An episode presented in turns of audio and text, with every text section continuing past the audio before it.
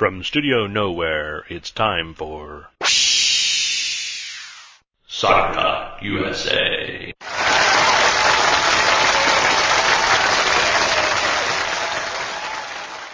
Welcome to another edition of Soccer Talk USA. I'm your host, Mark Zeter. This is episode number 298 for the 7th of July, 2011. And, uh, well, we've got a lot to talk about. We've got, uh, some news things, some trade things happening. We've got, uh, uh, Women's World Cup going on with lots of stuff there, and of course a bunch of MLS uh, happenings. And uh, obviously, I'm recording this podcast a little bit late this week. I had a bunch of major uh, work deadlines earlier in the week and couldn't get to stuff, and then we had a bunch of games.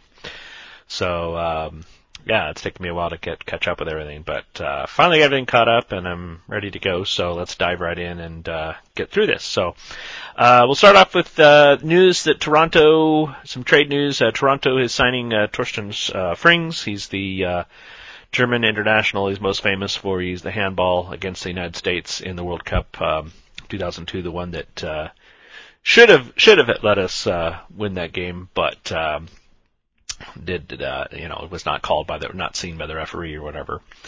Um, but I still I think he's a good player and I like him and um, you know he's he's gonna gonna go. Then there's uh, I can't remember the other player I should have written down. He's a Dutch Dutch guy I've never heard of that's gonna that that they've signed. None of these players can play until the 15th of July, but they've uh, signed them.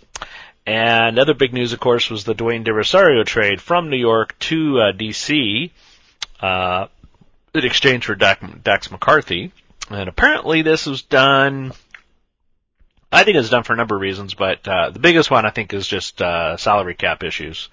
Uh, Dwayne makes a lot more money than um, than Dax, and Dwayne apparently is uh, wanting to be a DP and wanting more money, and uh, I think he probably deserves it, but uh, unfortunately, uh, you know, um, I don't know if he'll get it or not, but I guess there's talk about. I guess he only has a one year contract or something. There was some some issues like that, and then uh, Dax is only like 24. You know, Dwayne's getting up there, so you know. And then I think New York's pretty much superfluous up in the the attacking attacking kind of players. You know, they've got quite a bit of that, and uh, um, you know, Dax McCarty's a little bit more of a holding midfielder defensive midfielder and uh, just a little bit different, you know, different kind of player. But I, it's a good move. I think it's a win-win because DC definitely can use can use uh, De Rosario. It's I don't think this is a reflection at all on De Rosario's value. It's just you know I, I think you know New York had the opportunity to get him. It's like hey, great player, let's get him. And then it's like you know what, he's very expensive, and you know, and and when you have an opportunity to get a player like Dax, it works out pretty good. What bums bums me about this is Portland had Dax. Remember, he was the one that we got in the expansion draft, and we ended up. I was all excited when we got him, and then we ended up trading him to DC. You know, for what was it, Rodney Wallace, and I, you know, it was like I don't know. I was not very impressed with that. But I'm like, we could have had De Rosario, you know? So, um, yeah, really a bummer that we don't have him. But, uh, because I think we need a player like De Rosario. He would be awesome here in Portland. But um, anyway, it's very, interesting news. Very interesting news. I, I and, and well, we'll obviously talk about that a little bit more when we get into the DC game where Dero, Dero played. But uh, anyway, uh, one other thing I just thought I'd mention, just a little commentary thing, very short. But uh, I was just reading an article somewhere about a week ago, and it was they were talking about you know we've reached the halfway point in MLS, and they mentioned something about um, of the 612 MLS matches to be played this year, we've played 300, you know, something, you know, about half of them. And the article, you know, went on to make some point about, you know, where we were in the season kind of thing. Well, all of a sudden it struck me. I was just sitting there going, 612 matches.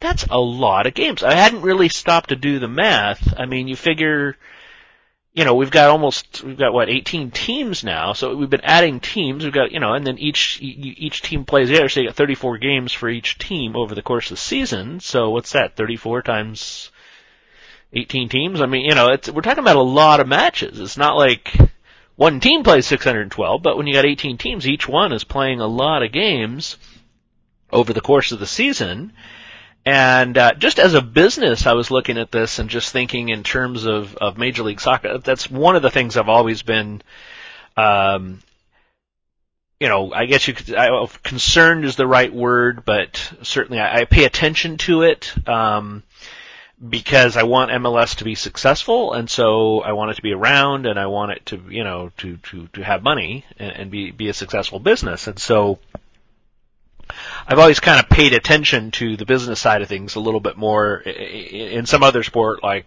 you know, I don't really pay attention to the other U.S. sports, but if I if I did, I wouldn't really pay much attention to that kind of stuff. You know, I wouldn't. Who cares what's going on in baseball if they're making money or losing money or whatever? It's you know, it's a bunch of rich people and who cares? You know, that kind of thing. That's that would be my attitude. Um, just like I would think that about any of the other sports, you know. But uh, with soccer, because I don't want it to go belly up like NASL did, I, I've always kind of paid attention to that and been kind of concerned, you know. And and I and I was just kind of thinking about this. I'm going, well, you know, you start adding, you know, all these teams, and of course each each new team that we've added has basically been, you know, to a degree successful uh, in its own market. But I'm just thinking of it, you know, so, so you got some markets that are drawing, you know, more fans than others, and and some are drawing less, and and and that's that's normal.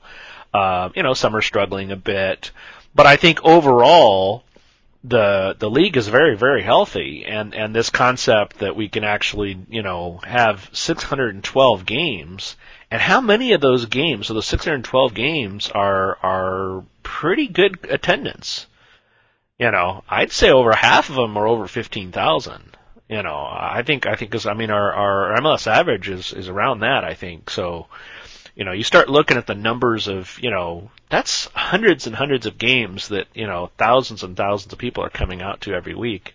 And that's pretty damn impressive. You know, that's pretty damn impressive. I don't know what the profit, you know, what the revenue is. Uh, you know, do you make a million dollars on an MLS match or half a million or exactly what? But we're talking, you know, hundreds of millions of dollars easy in those 612 matches, you know, because some of them are easily bringing in a million dollars. You know, when you've got like I would think Seattle would be bringing in some really good money when they've got 36,000 coming to sell out theirs every time. You know, a lot of the smaller venues like Portland only has, you know, our sellouts are 18 18,000 something. So not going to make a million dollars there, but I think I did the math just kind of back of the envelope kind of math one time, just trying to kind of estimate. And I was coming up with, you know, four or five hundred thousand dollars. You know, you figure the cost of the ticket, then you figure a little bit of profit, you know, for other, other service, you know, concessions and other kinds of things. You know, you start doing some math and you figure out, you know, how much, how much business is being generated, you know, from one, from one game. And it probably is, you know,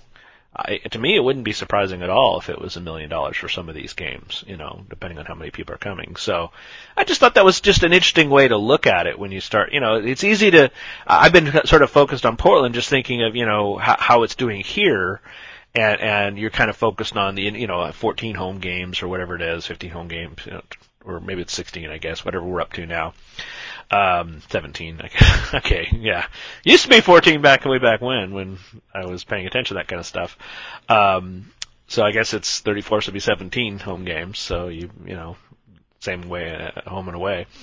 Um, you know, so you start figuring out, trying to kind of, you know, get an idea, because that's, that's important to know kind of what the revenue base is for, for, you know, an area like this. And we're not getting into TV rights and other kinds of things, you know, and I don't know if those are actual major revenue sources yet.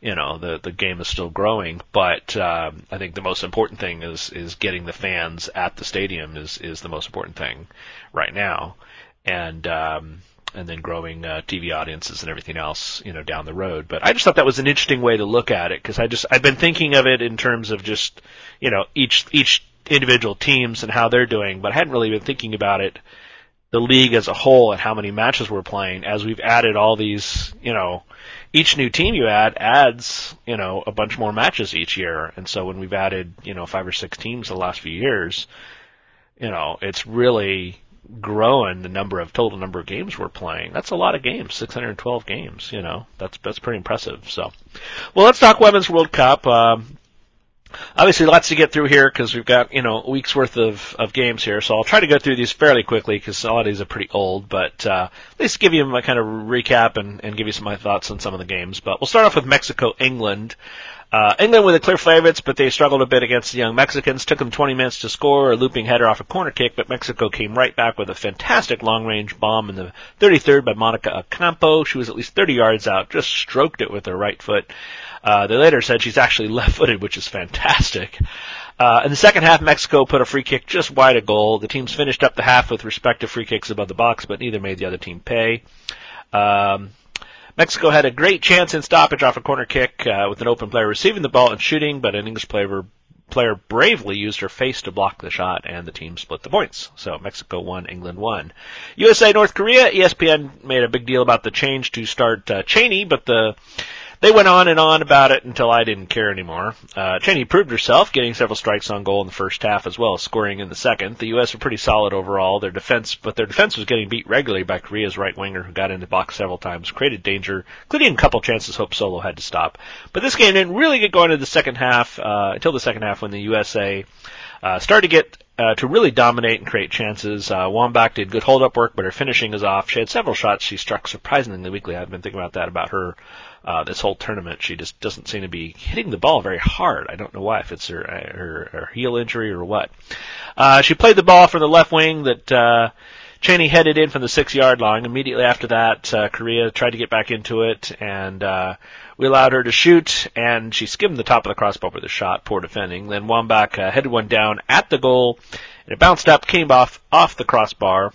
Then the USA hit the bar again with a cross. Uh, Korea couldn't clear it as the US kept possession, uh, in the Korean box, and when the ball fell to defender Rachel Buehler, she just sliced at it. It went through a sea of bodies, deflected beautifully into the lower corner, and that pretty much wrapped things up. The USA uh, dominated the final bit and uh, should have had a third goal when the Korean keeper dropped a shot, and Rapinoe uh, knocked it in, but the stupid ref called it off saying she didn't interfere with the keeper. Ridiculous call. If the keeper drops it, I'm sorry, it's a loose ball and the player has every right to go after it. Uh, Rapinoe didn't touch the keeper though. She went down as though the keeper went down as though kicked in the face. Uh, Greer probably should have had a goal off a corner kick in stoppage, but their blasted header was well wide. Uh, but they still had a player open to get the header, which is dangerous. Uh, not an outstanding performance by the U.S. women, but still it's a win, and that ought to settle the U.S. news nerves, and they will improve. So USA 2, North Korea nil. Then we had uh, Brazil, Australia. Australia looked the better initially, creating a lot of pressure, but they couldn't actually score. Brazil started getting more and more dangerous later in the half. That continued after the break, and Brazil, uh, with Brazil struggling, uh, juggling the ball above the box, Rosana beating the right side uh, offside trap, the tight offside trap right on the line of the box, and then somehow getting off a shot despite despite having a player draped over her. Things uh, spread out after that got more physical, but the story of the match was really the incredibly wasted chance by Australia's best player, De Vanna, who in the 87th had a wonder chance to tie it when she was behind the back line in 1v1 with the keeper. Keeper was well out. A simple chip would have scored, but De Vanna skied it like 20 yards above the bar. I couldn't believe it. Uh, I did like to see the hard work Australia did in the final seconds of stoppage time to earn a corner kick and nearly score off of it. They should have played with that intensity and desperation throughout. So Brazil won, Australia nil. Uh, Norway, Equatorial Guinea. Uh, Took forever, and Norway was under dangerous pressure at times, but they finally got the goal in the 85th, so Norway won, and Guinea nil. Canada, France, this was a pretty fun one. Uh, Canada needed a win to keep in the tournament. They were utterly demolished by France, who looked the best of any team I've seen so far. The Canadian goalkeeper made a great save in the seventh, um, still in the ball uh, off of a breakaway, but gave up a goal in the 24th when a shot was deflected high. Came down to uh, Thiney, uh, who headed it home. Uh, she looked a hair offside to me, but it was given. Uh, Necib had a fantastic long range effort, tipped over by the Canadian keeper on the half hour. Matheson was Canada's best player, showing aggression, getting their first shot off in the 40th, but it's their keeper making another save in the final minute of the second of the half, off of a Necib corner kick that was actually a, a shot on goal from the corner post. Uh, France continues in the second half, forcing more saves, and they force Canada to cough up the ball midfield. Thiney has a shot above the D that rifles uh, onto the far post and in. That was the killer for Canada. They should have gotten right back into it when a player got into the box uh, with the ball all alone, but she stepped on the ball and went down. Not pretty.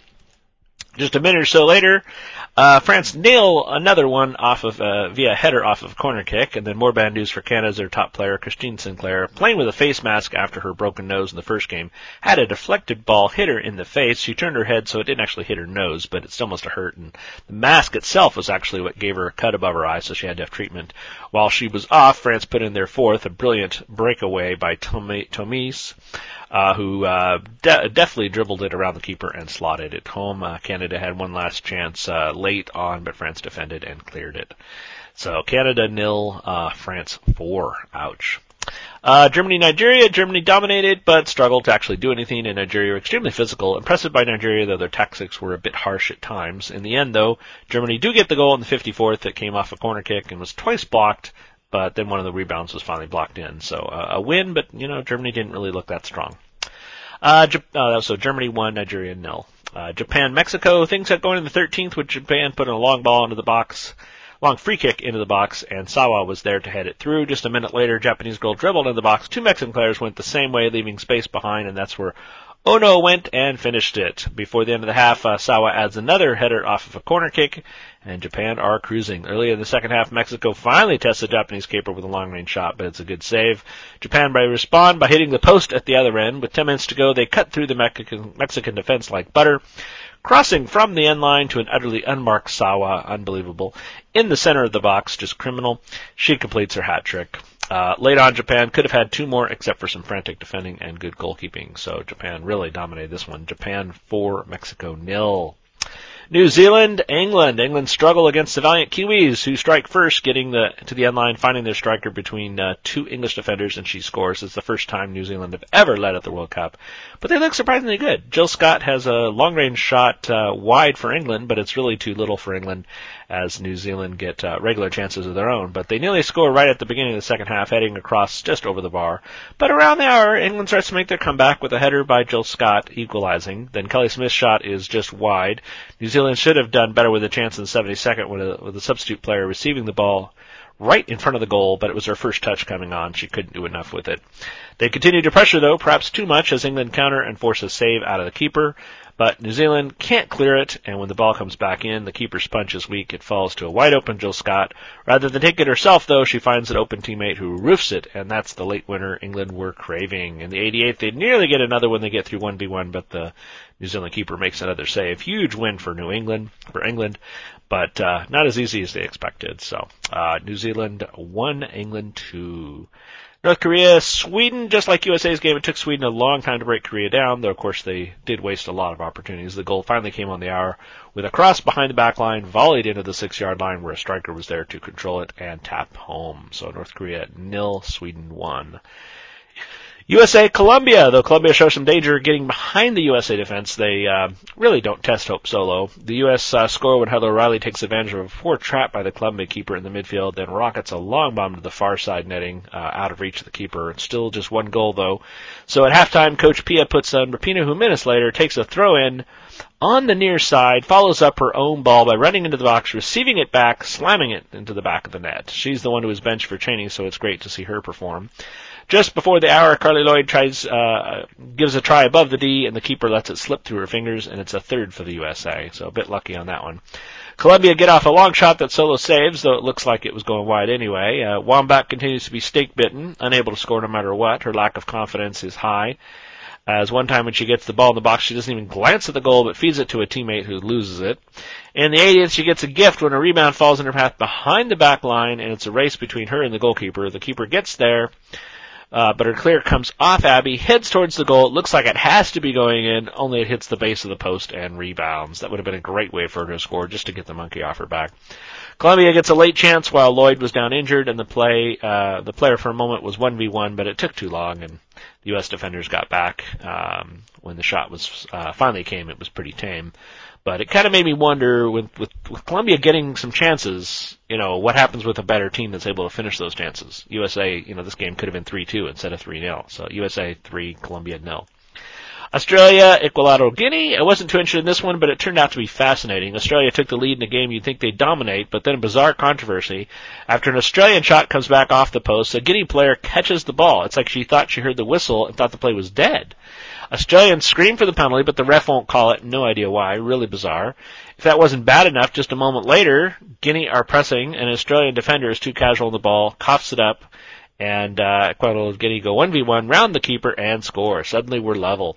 Australia still dominate, but uh, Guinea keep the ball and in the end of the ha- we end the half tied, but it only took minutes for Australia to regain the lead after the break. A simple cross from the end line knocked it to the back of the net. A moment later, just on sub, Lisa De Vanna receives a long ball over the back, controls it well, beautifully touches under the keeper for a simple goal.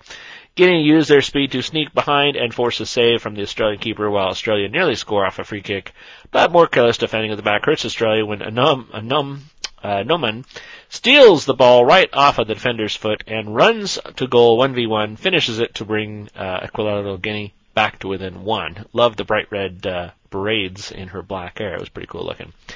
Um, anyway, Australia three, Equatorial Guinea two. So pretty impressive by Equatorial Guinea. You know, a little tiny country, but uh, you know, two goals. That's pretty good.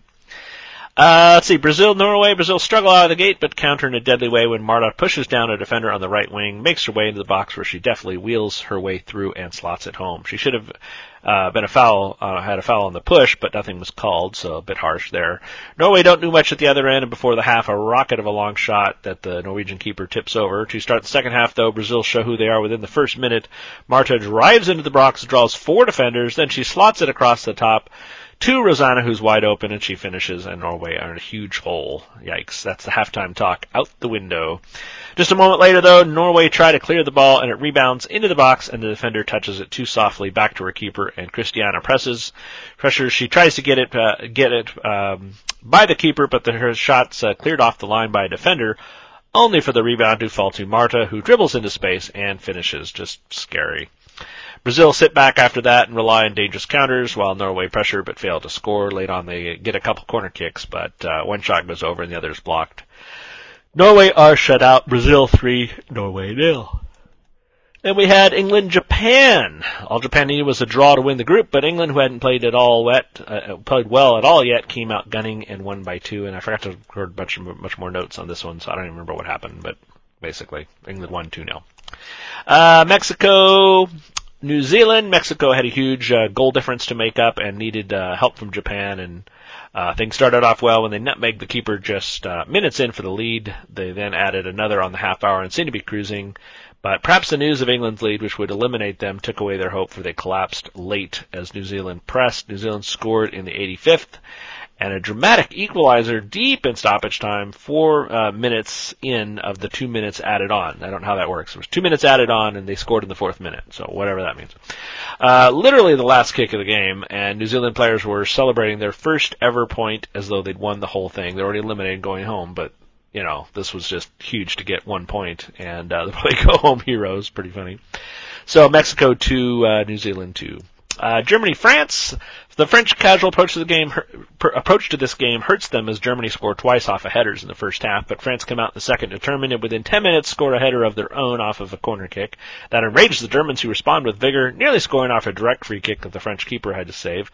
A moment later though, the same keeper takes out an attacking player in a point blank chance and it's a straight red for her, a penalty kick for the German team. Ouch. So we get our first red and PK of the tournament. Uh, Grings takes it, puts it past the substitute keeper, but hold your horses. France come right back with another header off her corner kick, just smashed in unmarked.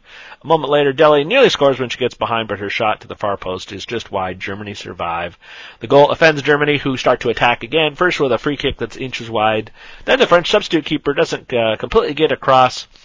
Um, and it goes to a German player who rifles one low and into the corner. Surely a goal, but somehow one of the French defenders slides in and clears it off the line. Then Germany hit the top of the crossbar on a long shot. Ten women France can't quite hold on, giving up one in the 88th when the ball comes to an open player at the far side of the box. She just slices it in. Uh, France have just uh, put one over the bar in stoppage time from long range. The keeper touches it as it goes over, but France can't score on the corner kick and time runs out. Germany wins the group. Uh, Germany 4, France 2. So much improved by uh, Germany and France doesn't quite look so good. Uh, Australia, Norway. After almost an hour of battling, underdogs Norway get the lead via a long ball from the back that bounces between two defenders who leave it for the keeper, not noticing a Norwegian girl who slips in and snags the ball and scores into the empty net. Yeah, great goal. But Norway, foolishly, are still in celebration mode when they give up an equalizer less than a minute later. Ah, crushing. Allowing Australia to get to the side of, into the side of the box, find an open teammate for the simple redirect. It looks like a draw is going to be the result as Australia keep missing their chances and Norway don't look like scoring. But within minutes to, with minutes to go, Norway don't clear Australia put the ball in back into the center, and a girl uh, leaps to head it home. Norway could have equalized in the 90th with a huge chance uh, off the six-yard line, but her chip goes wide, and uh, Australia 2, Norway one. So Norway's going home. USA Sweden. USA only needed a draw to win the group, which was probably deceptive as it made the result seem likely and easy. But though on paper they've done well, they haven't actually played that well, I don't think, especially considering their weak opposition. They should have been winning these games, you know, 10 to 1 kind of thing uh, 10 to nil. Uh, but right off the get-go in this one, Sweden showed they were a different class, nearly scoring when a U.S. Uh, backwards header is turned into the perfect through ball for a speedy Swedish forward. But Hope Solo was huge, stopping the 1v1 breakaway. The warning was not heeded as Sweden continued to press, and in the 14th, disaster as uh, LePeilbet uh, clumsily knocks into Swedish forward into the box. The ref awards the penalty. She was lucky she was clumsy because uh, that saved her from getting a red card. It was only yellow since it wasn't you know too deliberate. At least that's what my feeling was. Uh, Sweden convert the penalty, but only because it was so well struck. Solo guessed right, nearly stopped it. She got her fingertips to it, but it was just hit too hard for her to her to stop. So, uh, you know, pretty impressive. Uh, you know, I thought the USA would be okay though because uh, you know, immediately after that, they had like three chances on goal. Cheney should have had two shots. She had two. She had one that she blasted. She got free on the right side. The ball came to her and she put it wide. And then her second one was right up the middle and she put it high. And uh, keeper made a couple good saves. Uh, you know, stopping some crosses and stuff. Rodriguez had a breakaway, beat the keeper with her chip, chip, but it was just high, bounced off the top of the crossbar. And, um, you know, I thought, you know, this is they're, they're creating a lot of chances, but you know they they didn't do it. So anyway, in the second half, uh, USA um, give up a silly free kick above the D. Sweden makes them pay with a shot that deflects horribly off of. Um, or sorry, this is still in the first half, I guess. The um, but anyway, yeah, they had a free kick. They just deflected horribly off of LePeilbet, who, who just did not have a good game. Uh, with Hope Solo diving the wrong way as the ball changed direction, went to the empty side of the goal. Just, you know, ouch. USA uh, should have gotten one back uh, before the half, but off of a long free kick, played in the empty into the box, but both uh, both of the chances in that sequence were blocked and Sweden cleared. And I thought Sweden looked really calm on these clearances. It should have been panicking, and they just seemed really, you know, oh yeah, almost scored. It's okay. We just cleared off the line. No big deal. You know. uh, in the second half, USA came out uh, uh, trying hard with some lineup changes, but actually got fewer real opportunities. So I don't think that lineup changes really worked too well. Uh, Boxx had a long blast, easily stopped by the keeper, similar to a free kick by Lloyd. They finally got on the board in the 66 off a corner kick that uh, jinxed Abby Wambach shouldered into the goal. She you know, leaped up like to head it, but didn't actually miss her head. It actually came off her shoulder but it still went in and counted, and she'll take it. You know, she's off the at least she's off the snide. But after that goal, which I expected would really energize the U.S. team, there was really very little until like just the last few minutes. Uh, substitute Kelley O'Hara received the ball wide open the box. She was unmarked. She should have done a lot better, but she put it wide. Uh, she took it first time, which she probably had a lot more time and didn't need to take it first time like that. But I thought the three minutes of stoppage time in this one were indicative of the match because the U.S. was desperately needing a goal, literally couldn't get the ball out of their own box. They gave up corner kicks and and just you know and such to Sweden who just kept the U.S. defending. So that was just kind of the way this game was. You know, we just couldn't get anything going. Uh, the result is the USA's uh, first ever group loss in the World Cup, and it means we'll face group winners Brazil on Sunday. That's not what we wanted, but uh, you know they have to play them eventually. So uh, I'm not very confident though. It's going to take a really good match, uh, better than they've played from the U.S. so far, certainly more consistent. Um, and of course, uh, the one, you know, the one wild card factor I think is, you know, Brazil could be a little overconfident because they really haven't faced quality opposition yet, and that could actually be a huge factor because the U.S., you know, they've had some adversity, they've had this, you know, so this is kind of a shock to the system, and it kind of is a good thing in some ways, and I could see the U.S. coming, you know, learning from this and be like, okay, guys, you know, we could be going home on Sunday. You know, this could all be over. And they don't want to be over. They want it to last another week and be in the finals. So, you know, basically they go into that game against Brazil, um, you know, ready to put it all on the line because that's what it's going to take. And Brazil could be sort of like, you know, oh yeah, yeah, and, and USA isn't playing very good, and you know, be it'll be a piece of cake and cakewalk, and then the turns out it's not, you know. So I, I don't know. We'll see. You know, we don't really know what Brazil. Uh, Brazil's been playing really good, but their opposition hasn't been very strong. So, you know, you can't really say that they're I mean, it's hard to say how good they really are. You know, can they play that good against the United States? Uh, you know, I, I wouldn't expect them, you know, to be a really high scoring game, but, but who knows? Who knows? We'll, we'll see what happens. Uh, the U.S., you know, they've had their inconsistencies. I think they've got some good, good talent. The question is just, can they use it all and what happens when they try it? So, anyway, we shall see what happens on, uh, Sunday. So that's the second game, uh, on Sunday is the USA Brazil game. So, kind of looking forward to that. So I've actually kind of gotten into this Women's World Cup. I, you know, first I talked about last week. I wasn't that into it, and but once you start, you know, and there's still some of these earlier teams I'm not that into. Uh, I didn't pay attention to some of these games. I didn't even watch some of the some of the games, but um, but there's you know some of these are pretty good games. I've been I've started getting into it, and, and it's kind of nice because I can watch it while I'm doing other things. I don't have to like super focus on it because it's not like that important to me.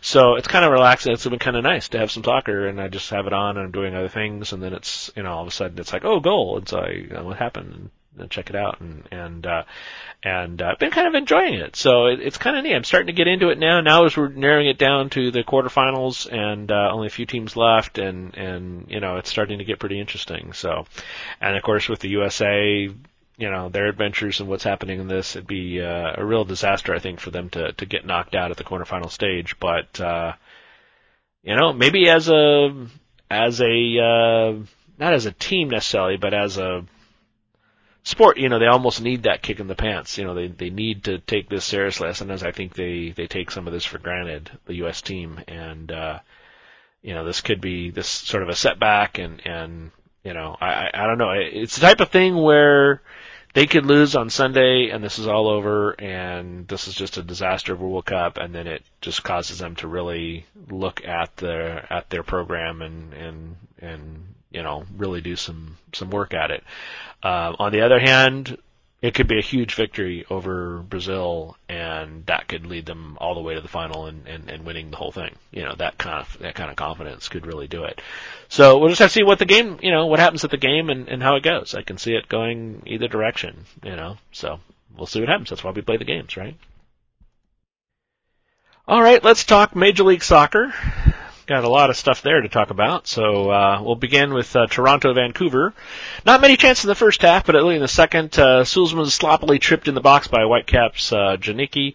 The ref awards a penalty. Soolsma takes it and makes it, but Plata encroached, so it had to be retaken. And Soolsma goes to the left on the second try and still beats Nolly for the lead. Uh, Vancouver counter with a chance, uh, but it's wide, and then with 20 to go, Toronto were really dangerous up the middle, force a diving save out of Nolly. Neither team looks too threatening after that uh, on their chances though the home teams are stronger. In the end, it's a big win for Toronto FC. Toronto won, Vancouver nil. And uh, DC uh, Philly, uh, De Rosario uh, is in play for DC, and he looks eager. Uh, but both sides have chances in the first half, with each keeper making a terrific save. Le Toux has a great breakaway uh, but the angle's tight and his shot is just wide of the far post. Uh, then before the break, uh, DeRoe starts the play, getting to the end line on the left side. He puts it right between two fenders to an open Josh Wolff for the goal on the goal line for the tap in. And DC lead, but minutes into the second half, Philly has allowed time to put a dangerous ball in the box, and Kitchen accidentally sticks it into his own net, trying to clear it. DC tried to come back by swarming the Philly box, but uh, Pontius' shot is saved by Mondragon, and the rebound comes off the post and is somehow cleared. Then, just before the hour, and Hart is left in tons of space in the midfield, he decides to have a go from 25 yards out, and bam, it's in the back of the net. Mondragon uh, gets his hands to it, but there's just so much power, it just goes right past him, and DC regain their lead. A moment later, Ruiz, Carlos Ruiz, slips behind the DC backs uh, right as Le Toux's ball arrives for a point-blank header but Bill Hamid stones him. Terrific play by both teams. In the 78th, Philly fouled two players hard during the same play. The ref uh, plays advantage on the, after the first, but uh, the second is right on the line above the edge of the box. Should have probably been a BK, but the ref, chicken, chicken ref, calls it uh, right at the edge. Incredibly tight, and the advantage should have gone to the attacker. It's actually too close for a free kick, and DeRoe hits the wall. But Philly uh, don't lose heart. Keep pressing and get through on the right side uh, with a beautiful triangle play that beats the back line uh, to the uh, right side of the box, and the square ball is perfect for Ruiz to direct home, and it's 2-2. So, um, let's see. Uh, okay, so DC 2, Philly 2. So, um, San Jose, New York. Uh, this game is at Stanford instead of at Buck Shaw. I guess because the crowd, size of the crowd that New York attracts. Uh, I think it's 40,000, I think they said. Uh, no Thierry Henry who had the flu, but Lindpere scores the goal just seven minutes in, receiving a nice cross in the box and controlling it just past his defender, slotting it to the far corner around Busch. Um, but 10 minutes before the half, San Jose put in a simple ball. Buna tries to catch it, drops it right into the path of Stephenson, who accepts the gift with a blast into the open goal. Double ouch. In the second half, uh, Wondolowski nearly scores on a breakaway, but his shot comes off the post. Uh, San Jose or Jazz press again with a beautiful cross in the box, perfectly placed between two defenders. Lenhart is there to smash home the header. But in the 84th, New York attack with a Lindpere through ball for Dane Richards. He's stoned by Busch, who makes a fantastic block. The loose ball is controlled by Bellucci, though, and he finds Lindpere for the shot that Busch, back on his goal line, saves. The rebound seemed like it was going out for a corner, but it stays in play, and I think San Jose relaxed a little bit as New York retrieved the ball and then attacked again. This is all in the same play. Lindpere received the pass, took his shot uh, where it deflected off of a defender, and in for the heartbreaking equalizer if you're a San Jose fan, and terrific comeback if you're a New York fan. In stoppage time, Bobby Burling goes in hard for a tackle, gets his second yellow, so San Jose uh, play out the time and down a man. They hold on, get the point, but probably aren't too happy about it, and yet another draw for New York. Uh, San Jose 2, New York 2. Portland, Kansas City, I missed the first 30 minutes of this one. Apparently, uh, my DVR had the wrong start time, because when I started watching it, it was already at the 30th minute. And we were down two goals. So I turned on the TV, and it's, you know, Kansas City 2, Portland 1, and 30 minutes in. And I'm like, what? Uh, but actually, I'm not that bummed because, uh, you know, Portland again came out flat, struggled, you know, Kansas City scored twice within just a few minutes, apparently. I saw the replays and just, you know, ugh, horrible defending again by, uh, by, uh, Portland. Allowing CJ Sapong to cut through them like butter, uh, slide one, slide one through, um, low and through the crowd, and then they gave up a headed goal off of a throw in a moment later. But the defining moment of the match was in the 45th, just seconds before the halftime whistle. Portland's free kick was played in the box. Nielsen punches it clear. It came down right at the edge of the box where Darlington Nagbe was waiting. He caught it out of the air with his foot, juggled it twice, and then ripped a dipping volley over the keeper and under the bar. Wow, what a goal. That is world class, man. Just fantastic. His first pro goal, highlight reel for decades to come. Goal of the week for sure. Incredible. I hope such a shot would inspire the team and they seem driven for the second half, uh, in the second half play a lot better. By the way, that uh, shot I, I haven't checked it recently. What I saw, saw earlier, it was at half a million views on YouTube already, and it was climbing. I saw it on. They even referred to it on Huffington Post, and a bunch of websites were pointing people to it. And uh, it's it's just you know all around the world people are talking about this goal that Nagbe scored. So uh, I hope such an incredible shot would inspire the team, and they seemed driven in the second half to playing a lot better, but unfortunately they just could not get the equalizer. Uh, Perkins was called into action early on with an amazing save, and Perlaza forced one from Nielsen at the other end. Cooper came on, immediately had a header, but he didn't get any power on the shot. It was easy for Nielsen. Nagbe had another shot that he ripped through the box, but it was blocked and cleared. Uh, Zusi got in the box on the left side for Kansas City, and Perkins saved his shot. Kansas City nearly scored on a half volley off a corner kick, but it was wide.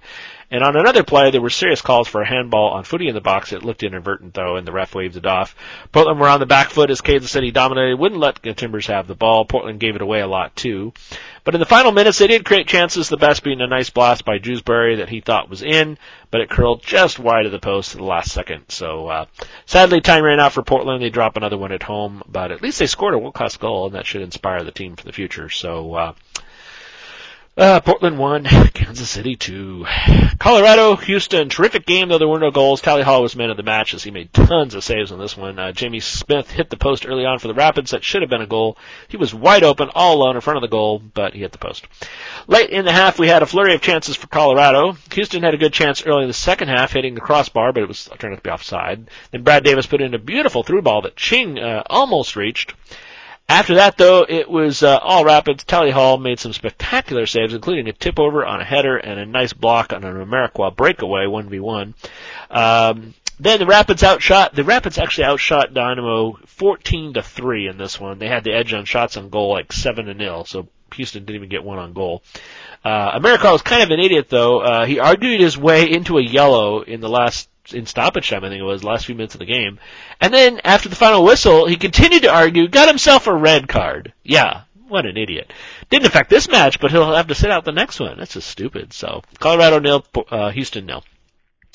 Then we had uh, RSL New England. This is definitely game of the week. Uh, wow, I wrote down when wow when ESPN says game of the week, they really mean game of the week. I mean, this was game of the week. Wow, this one had everything. Just two minutes in, Matt Reis's long goal kick bounced over the back line. Feilhaber wasn't offside because it was a goal kick. He got the ball, got into the box when Nate Borchers appeared to foul him. At least that's how it looked to me. I thought it was a foul. I thought it was a clear penalty. On close up and replay, it did look like there actually wasn't much contact. Borchers got the ball in front of Benny basically kicked it onto Benny, so it hit Benny and then rolled out for a goal kick. But Benny, he actually did fall sort of strangely as though he had some help. I don't know if he was just unbalanced because the ball hitting him and it just kind of threw him off his stride, or, or maybe there was a little bit of contact from Borchers. Uh, you know, it just looked a little weird. So to me, I'm not as convinced by as the ESPN commentators that this wasn't a foul at all. I think there might have been something to it, uh, you know.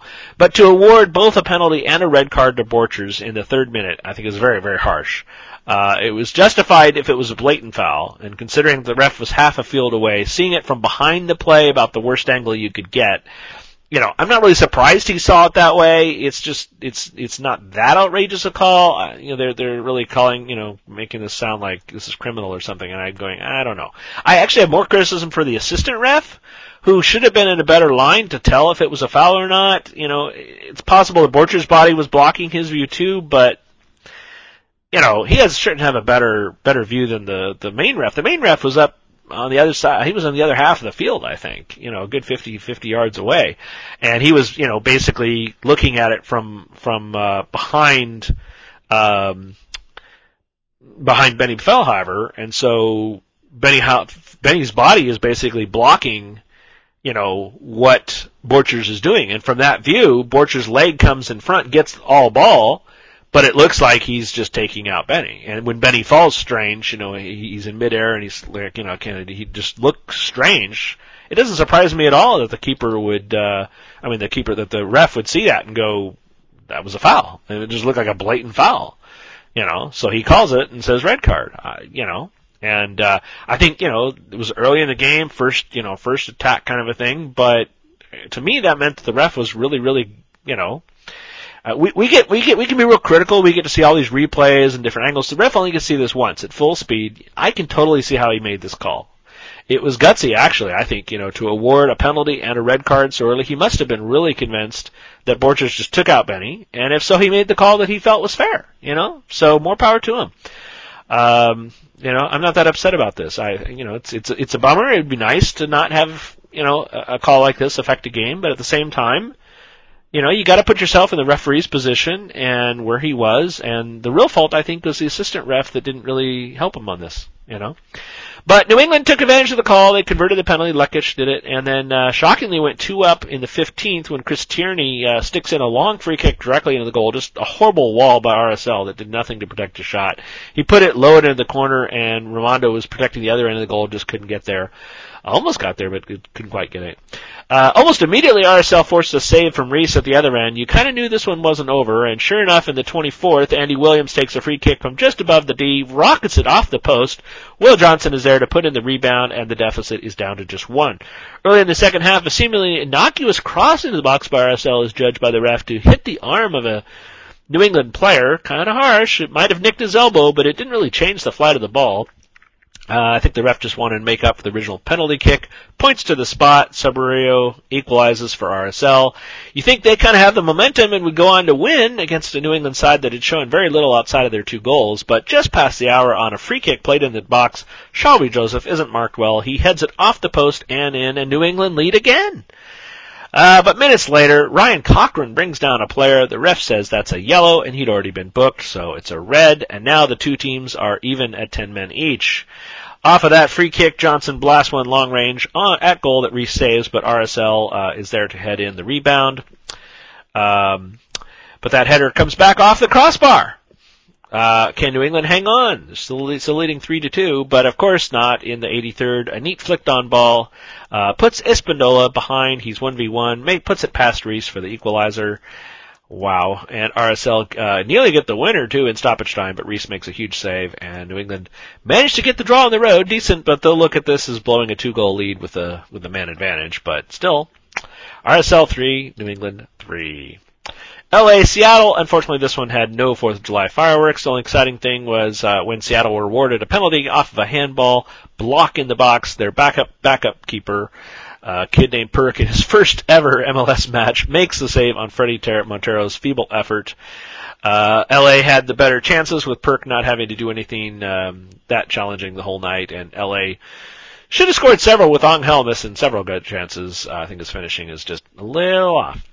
In the end, it's a point apiece, and that's not a bad result for Seattle, and LA will probably take it considering everything. So at least it's it's it's points, you know. But uh, I, I thought the worst mistake in this one was you know, Seattle coming into this knowing that LA has a raw keeper in there and not really testing him. I don't think they really did, you know, other than the penalty kick, really. It was the only real tester of the game, and that wasn't a very good penalty kick. So, LA nil, Seattle nil.